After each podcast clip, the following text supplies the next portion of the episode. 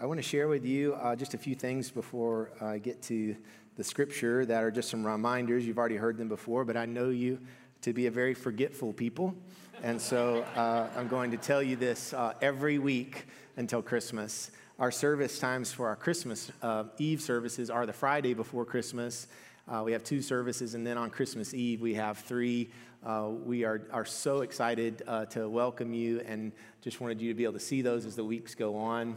Uh, we expect um, uh, probably nearly 4,000 people to come and worship with us that weekend, and so that's why we ask our members if you would uh, let us know which service you're coming to. So, just to be clear about that, anybody can come. You can invite your neighbors, your friends. They can come that night. What, what this helps us do when y'all sign up is it kind of shows us where people are, are settling in, uh, and it also allows us to make accommodations if we need to add seats or uh, you know add another service or something like that. We've had nights where there's people you know out in the lobby and they just get really grumpy. So uh, we want to be able to make room for. Um, I'm kidding. Not really, uh, but we want to make room for everybody in, in here. So uh, if over the next couple weeks you'll talk to your folks and let us know what service you're coming to, it's a big help. Our Christmas offering uh, for that service, I wanted to tell you a little bit about, and again, we'll share with you more uh, week after week. Our Christmas offering is that night uh, our biggest offering, like, like way, way, way by far, our biggest offering of the year. And we give 100% of it away. So we like to let you know where that's going and to invite you to begin praying about a sacrificial gift that you could give this Christmas to give away. So we have two partners this year we're really excited about. The first is Barry Tatum Academy, which may be a new name for you. It's actually one of our Wilson County schools, but it's a unique school. It has three schools within one. And Barry Tatum Academy uh, composes our adult high school. And just to give you a picture of what that looks like, the adult high school is mainly 17, 18, and 19 year olds who, for whatever reason, are no longer in the school system. And this gives them an opportunity to get their diploma and really start out their adult life really well. Uh, it's a very caring environment, it's flexible with work schedules and all kinds of things. Uh, and what we're trying to do is just show an investment and love in these students and uh, adults. Barry Tatum Academy does not have a PTO like all the other Wilson County schools, meaning a group of adults who are pouring in their volunteer time and their resources uh, and their finances into the, into the school. We want to be that for Barry Tatum Academy.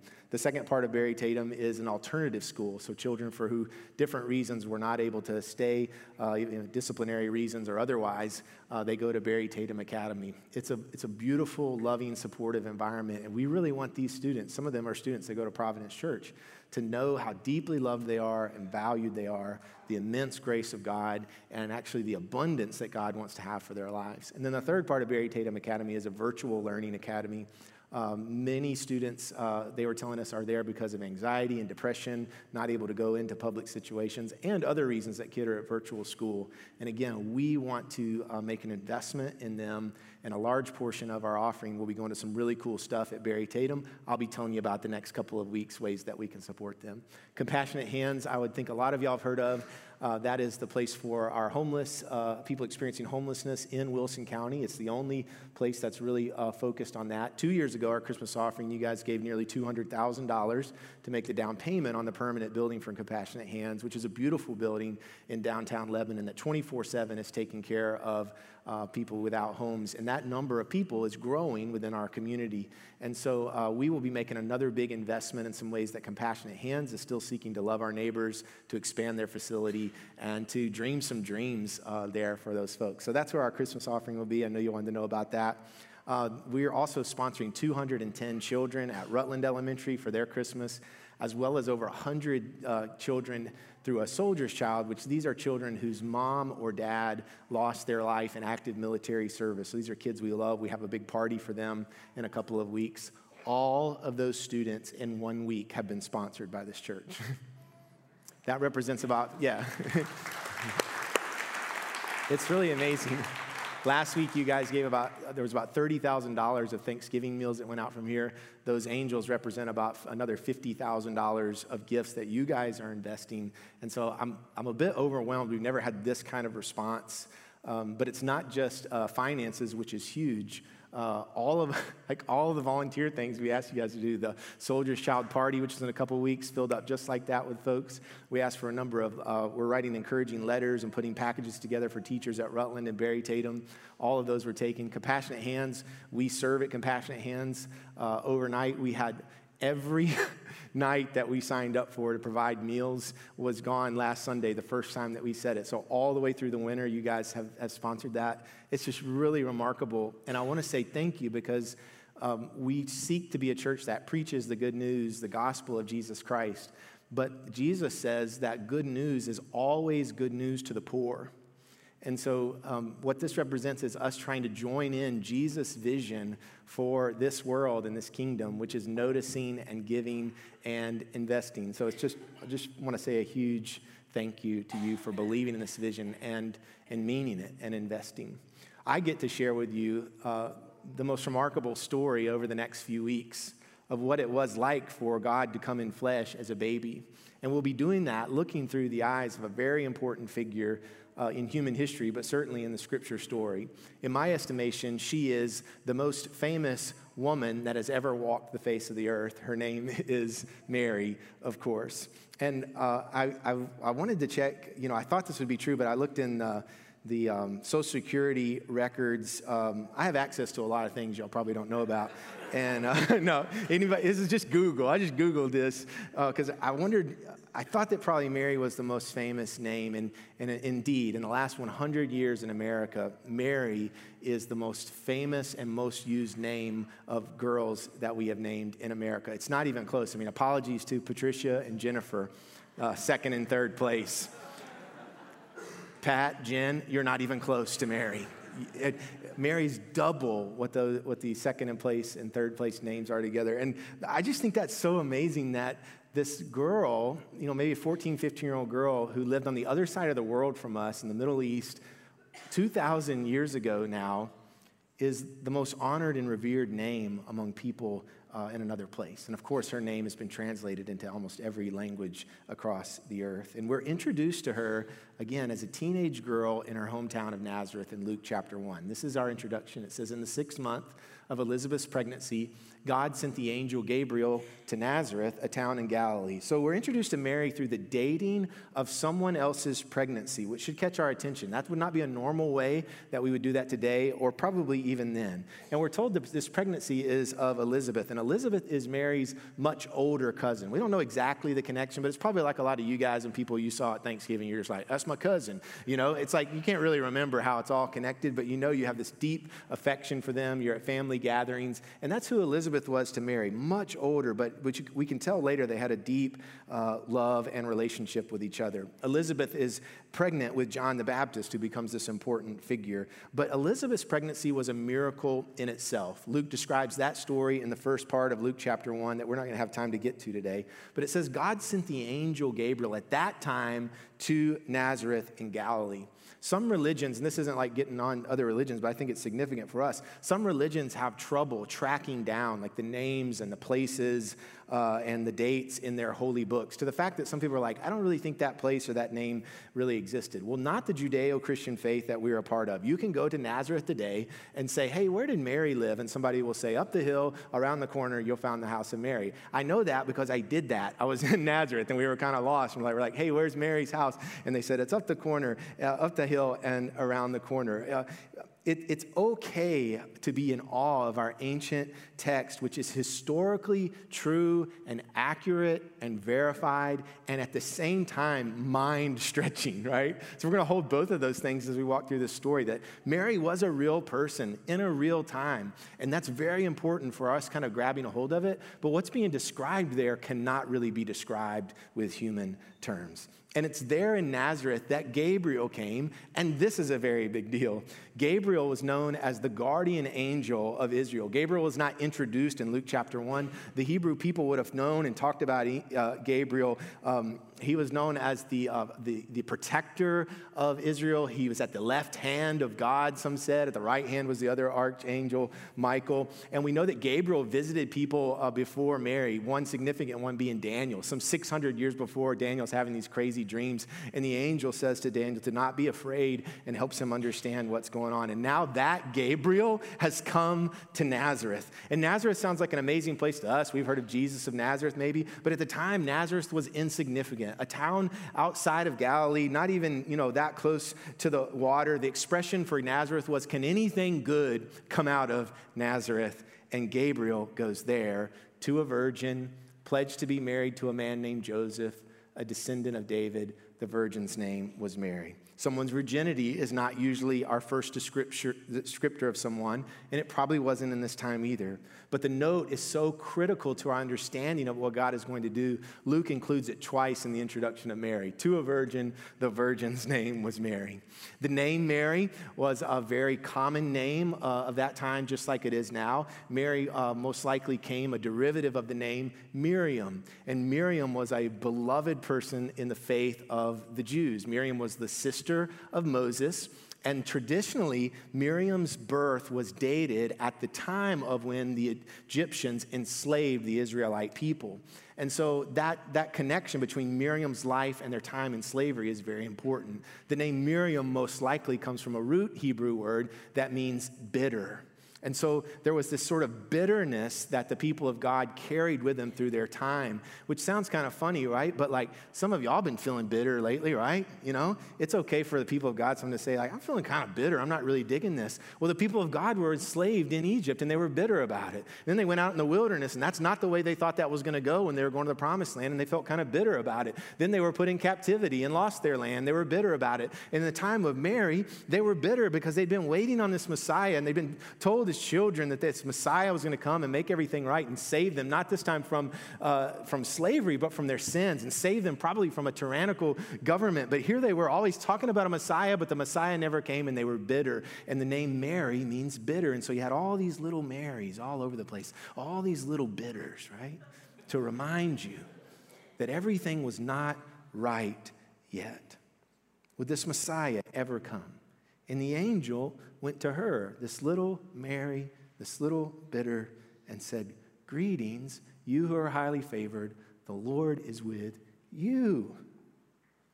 The greatest angel of God comes to Nazareth, a nothing kind of place filled with former slaves who are still feeling the effects of their very difficult story, wondering if they will ever be able to under, overcome, wondering if their God will ever come through, wondering if this Messiah will ever come. And, and the angel Gabriel says to Mary, whose name means bitter, You're highly favored, the Lord is with you.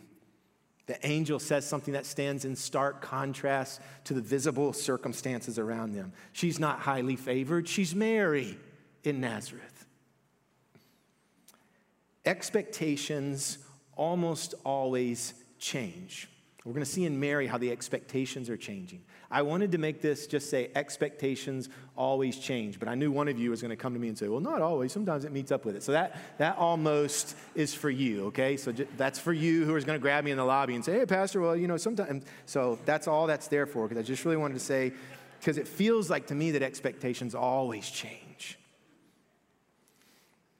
You know, um, if you've lived for very long, you'll, you'll, you'll know that almost always the thing that you're expecting to happen the way you expect it would go, it doesn't happen exactly like that. So, another way of saying that is most things will either fail to meet your expectations or exceed them. It's not purely a negative statement. But it's just saying that really you're not in charge. I'm not in charge. You're not the one determining how everything's going to go. You're not the one, you're navigating circumstances, but you're not making the circumstances happen. So our expectations that are very natural, as well intended as they may be, probably won't match reality all of the time. So your ability to, or my ability to adjust expectations based on what God says is key to happiness in life. Some of you have been hearing me preach for 15 years, and you know that I would not lightly just say, here's the key to happiness in life. But you know what? I'm older now. I'm a bit more, uh, I don't know what I'm a bit more, but I, I just really think this is true. And I'm putting it up there with confidence that I think that most people, their happiness is connected to their ability to be able to adjust their expectations and not base it on their circumstances, but base it on the Word of God. What God is saying, what God has said, and what God has to say for us in the future. And the reason I'm so pumped about these next few weeks is Mary's the one who teaches us how to do this. Mary's our teacher. She's the one who showed us how when Jesus enters into our life and all of our expectations begin to change, she shares with us the way to walk through it. And that's why you'll find her name on birth certificates today, on cathedrals and hospitals and universities in every nation of the world because of how, when her world was turned upside down, what she does in that moment and what she says. And so we're going to let Mary be our teacher and pay close attention to her. What we know is that Mary was not expecting Gabriel, the angel at the left hand of God, to show up in her backyard. And so let's watch what she does. It says, Mary was greatly troubled at his words, at the angel's words, and wondered what kind of greeting this might be. So Mary was initially afraid greatly troubled, and she asked, What? That is the appropriate response and the normal response to when God shows up in your life and starts saying things about your future. You will be afraid and you will wonder, What? I remember uh, when my wife Rachel told me she was pregnant with our first daughter, whose name is Mary, by the way. And Rachel woke me up with her face about three inches from mine, which is not our normal custom. It was just, uh, there she was, you know. I opened my eyes, and what I remember is that the green in her eyes, it looked like it was moving. I'd never seen that then or since. And she did not say good morning. Uh, she didn't say, hey, I have something to tell you. Uh, if you know Rachel, she's pretty much just cuts to the chase, right? And she said, with her face right in front of mine, she said, I'm pregnant. And what I remember is I immediately went from horizontal to standing on the ground. You know, it was just this immediate reaction. And my heart's beating a million times a minute. And the first thing I said was, How did this happen? and uh, yeah, and uh, feels awkward now. My in laws were at the last service when I said that. So it's like, got to think, got to think things through better. Um, but uh, what I meant by that question was, what I was trying to say was, I'm afraid right now you know? And sort of, what in the world are we going to do? When expectations change, we're always afraid and we question. So ultimately, that moment that I just shared with you, Mary's, uh, my Mary's announcement to me, her, her life has exceeded all of my expectations for my daughter. She's exceeded all of my expectations in her brilliance and her beauty and her, and her, and her personhood. And, and I would count that as one of the top moments in my life. But at the moment, I was shaking in my boots, right? So the angel says to Mary, Do not be afraid. You have found favor with God. Do not be afraid, Mary you have found favor with God. This phrase, do not be afraid or fear not, appears in the Bible more than 140 times. It is said to Abraham, to Moses, to Joseph, to Joshua, to Ruth, to every king of Israel, to Isaiah, to Jeremiah, to Ezekiel. It was said to Daniel through the angel Gabriel some 600 years before, and it's said to Mary and Joseph. They knew as good Hebrew children would have known that that word to them, do not be afraid, was a clue into that God is speaking to them in the same way that He spoke to their ancestors when something was coming, when the word of the Lord happened to them. And now the word of the Lord is happening to Mary, and she's clued in to that connection to the story, to the thread of all those bitter people who had come before, all the waiting that had happened in their story. She is now now connected in with the angel saying to her, Do not be afraid. God is changing the story, but He's doing it first by changing the expectations. He says to her, You will conceive. She's not married. You will conceive. She's a virgin. You will conceive and give birth to a son, and you are to call him Jesus he says to young Mary, 14, 15 years old, about her son that she will carry in her womb, that he will be great and he will be called the Son of the Most High, as if to say, young Mary, generations from now, centuries from now, in every corner of the globe, on the other side of the world, there'll be sitting, people sitting in brick buildings who will be talking about your son, who will be singing with their hands raised to say that he is the King of Kings. It's preposterous in this moment, but Mary is receiving this word of God. He will be great. The Lord God will give him the throne throne of his father David, and he will reign over Jacob's descendants forever. His kingdom will never end. Mary says, How will this be since I am a virgin? She's told she'll have a baby, but as best she can tell, she shouldn't be able to have a baby. She shouldn't be having a baby. And so she's like, How? What in the world? And the angel answers her, The Holy Spirit will come on you, and the power of the Most High will overshadow you. So the Holy One to be born will be called the Son of God. Even Elizabeth, your relative, is going to have a child in her old age. She's like, What? And she who was said to be unable to conceive is in her sixth month. For no word from God will ever fail. The reason that Mary can teach us is because of what God was teaching her. God was teaching this young girl who should have been insignificant and forgotten by the world. The Holy Spirit of God was teaching her, and now she's teaching us. Here's how God says, here's how amazing things will happen in your life, Mary. Here's how, when your expectations change, you can be sure that God will be with you. Here's how. Here's God's response to Mary when she's like, How's this going to happen? Mary, uh, God says to Mary, I will do it. I want you to hear that, okay? If you're wondering, like, how, uh, if you need something to happen in your life, you need God to move, how's that going to happen? God will do it, okay? I will do it. He says, I've done it before, even recently, even. I love that because, like, you can feel the doubt in Mary's heart, and he's, he whispers to her about Elizabeth's pregnancy in her six months. He's like, I've done this before. I did it just a few months ago. And then God says, What I say happens, period. For no word from God will ever fail. I'm not trying to summarize or have a pithy statement about how we read the scriptures or look at the word of God, but what, what we're saying is that God's word, what he says, will happen, period. But this alone is not what makes Mary famous. It's not what gives us the guidance on how to live. That's God's action, that's God's word in the moment. Here's uh, what, what changes the game is how Mary responds. So here's Mary's response to this crazy thing that's happened. Mary says, I am the Lord's servant. May your word to me be fulfilled. Or some versions say, May it be to me as you have said. So Mary's response to God, very simply, is, I am who you say I am. I love that. She stands in the lineage of, of a bitter people who've waited and they live in a time where it just seems like the hardest time ever. And God meets her with a greeting and says, You are highly favored. She says, I am who you say I am. I am the Lord's servant. And she says, I want what you're saying is possible to happen to me. And guys, I think that's the best response that any of us can ever happen to have to the Word of God coming into our life. Uh, a claim to say, I am who you say I am, God. We got to start there because we initially have all these reasons why that shouldn't happen to us. Okay, I am who you say I am. And then we say, and you know what? I want what you say is possible to happen to me. I want that. I desire that.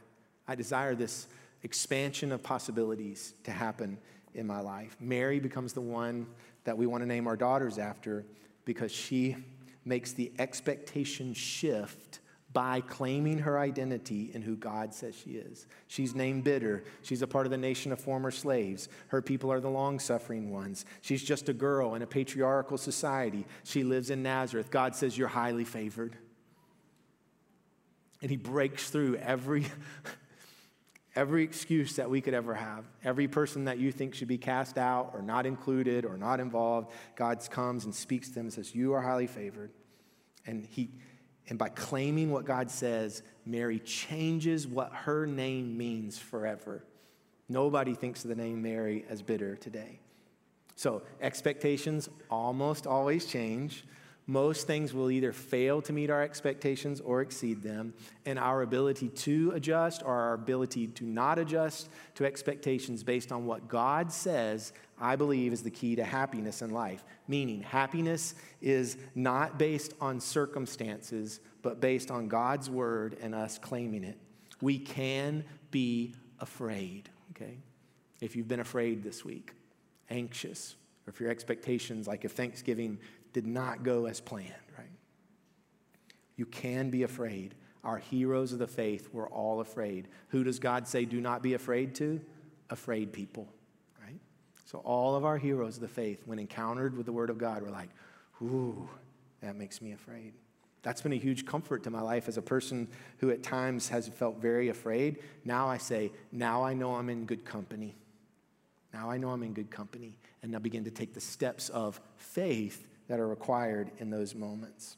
If you're going to be willing to be totally open to God, you need to be willing to be afraid initially. And then we hear God say, Do not be afraid. So here's the practicality of this. All right, I'll wrap it up. When expectations change in your life, your first inclination will be to base your feelings on the visible circumstances. That's called normal.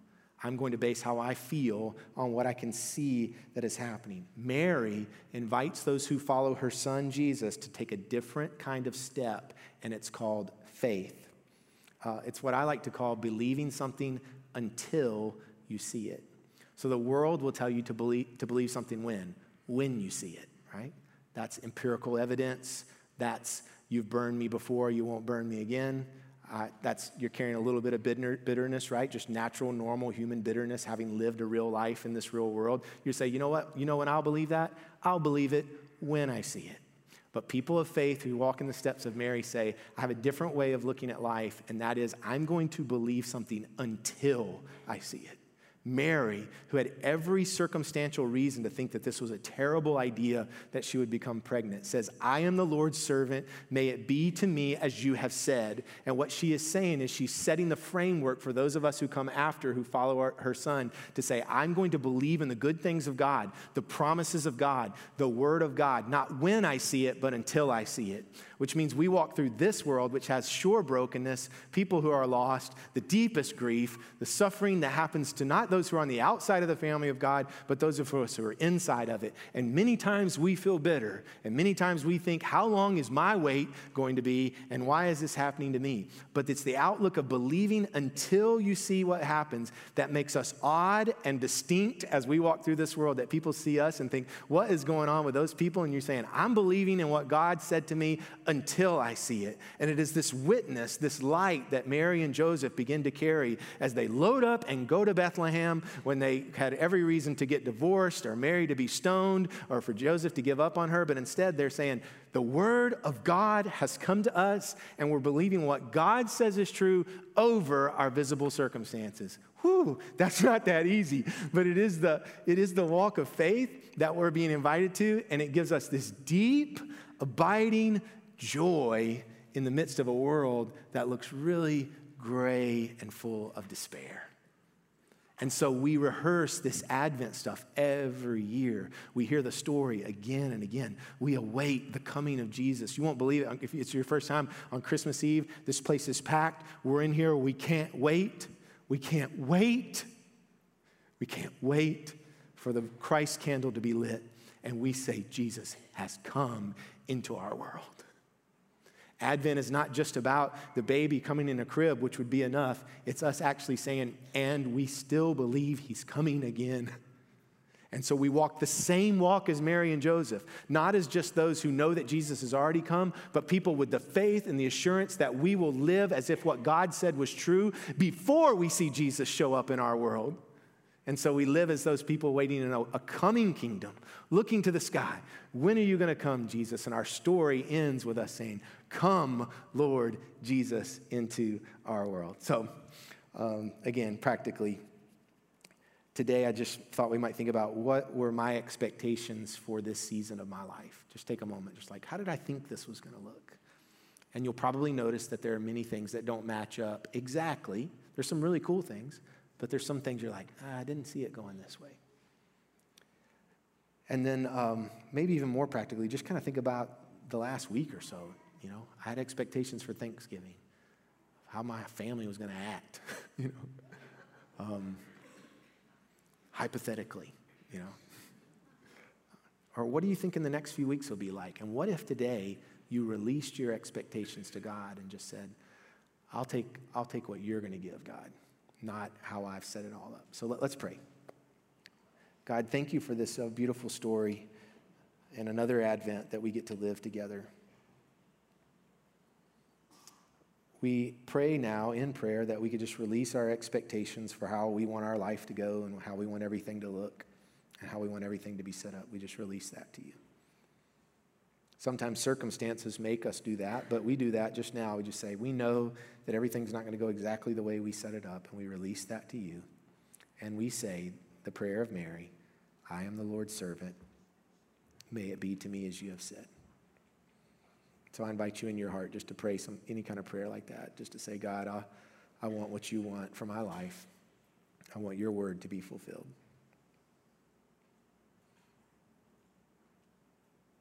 And as we come to communion, God, we pray that um, this bread and this juice would become for us the body and blood of Christ. That you would pour out your Holy Spirit on us gathered here and on the gifts. And as we receive it, we would be encouraged. Um, we'd hear you saying who we really are, the people of God, beloved sons and daughters. And we uh, receive this as a way of communing with you. In Jesus' name, amen.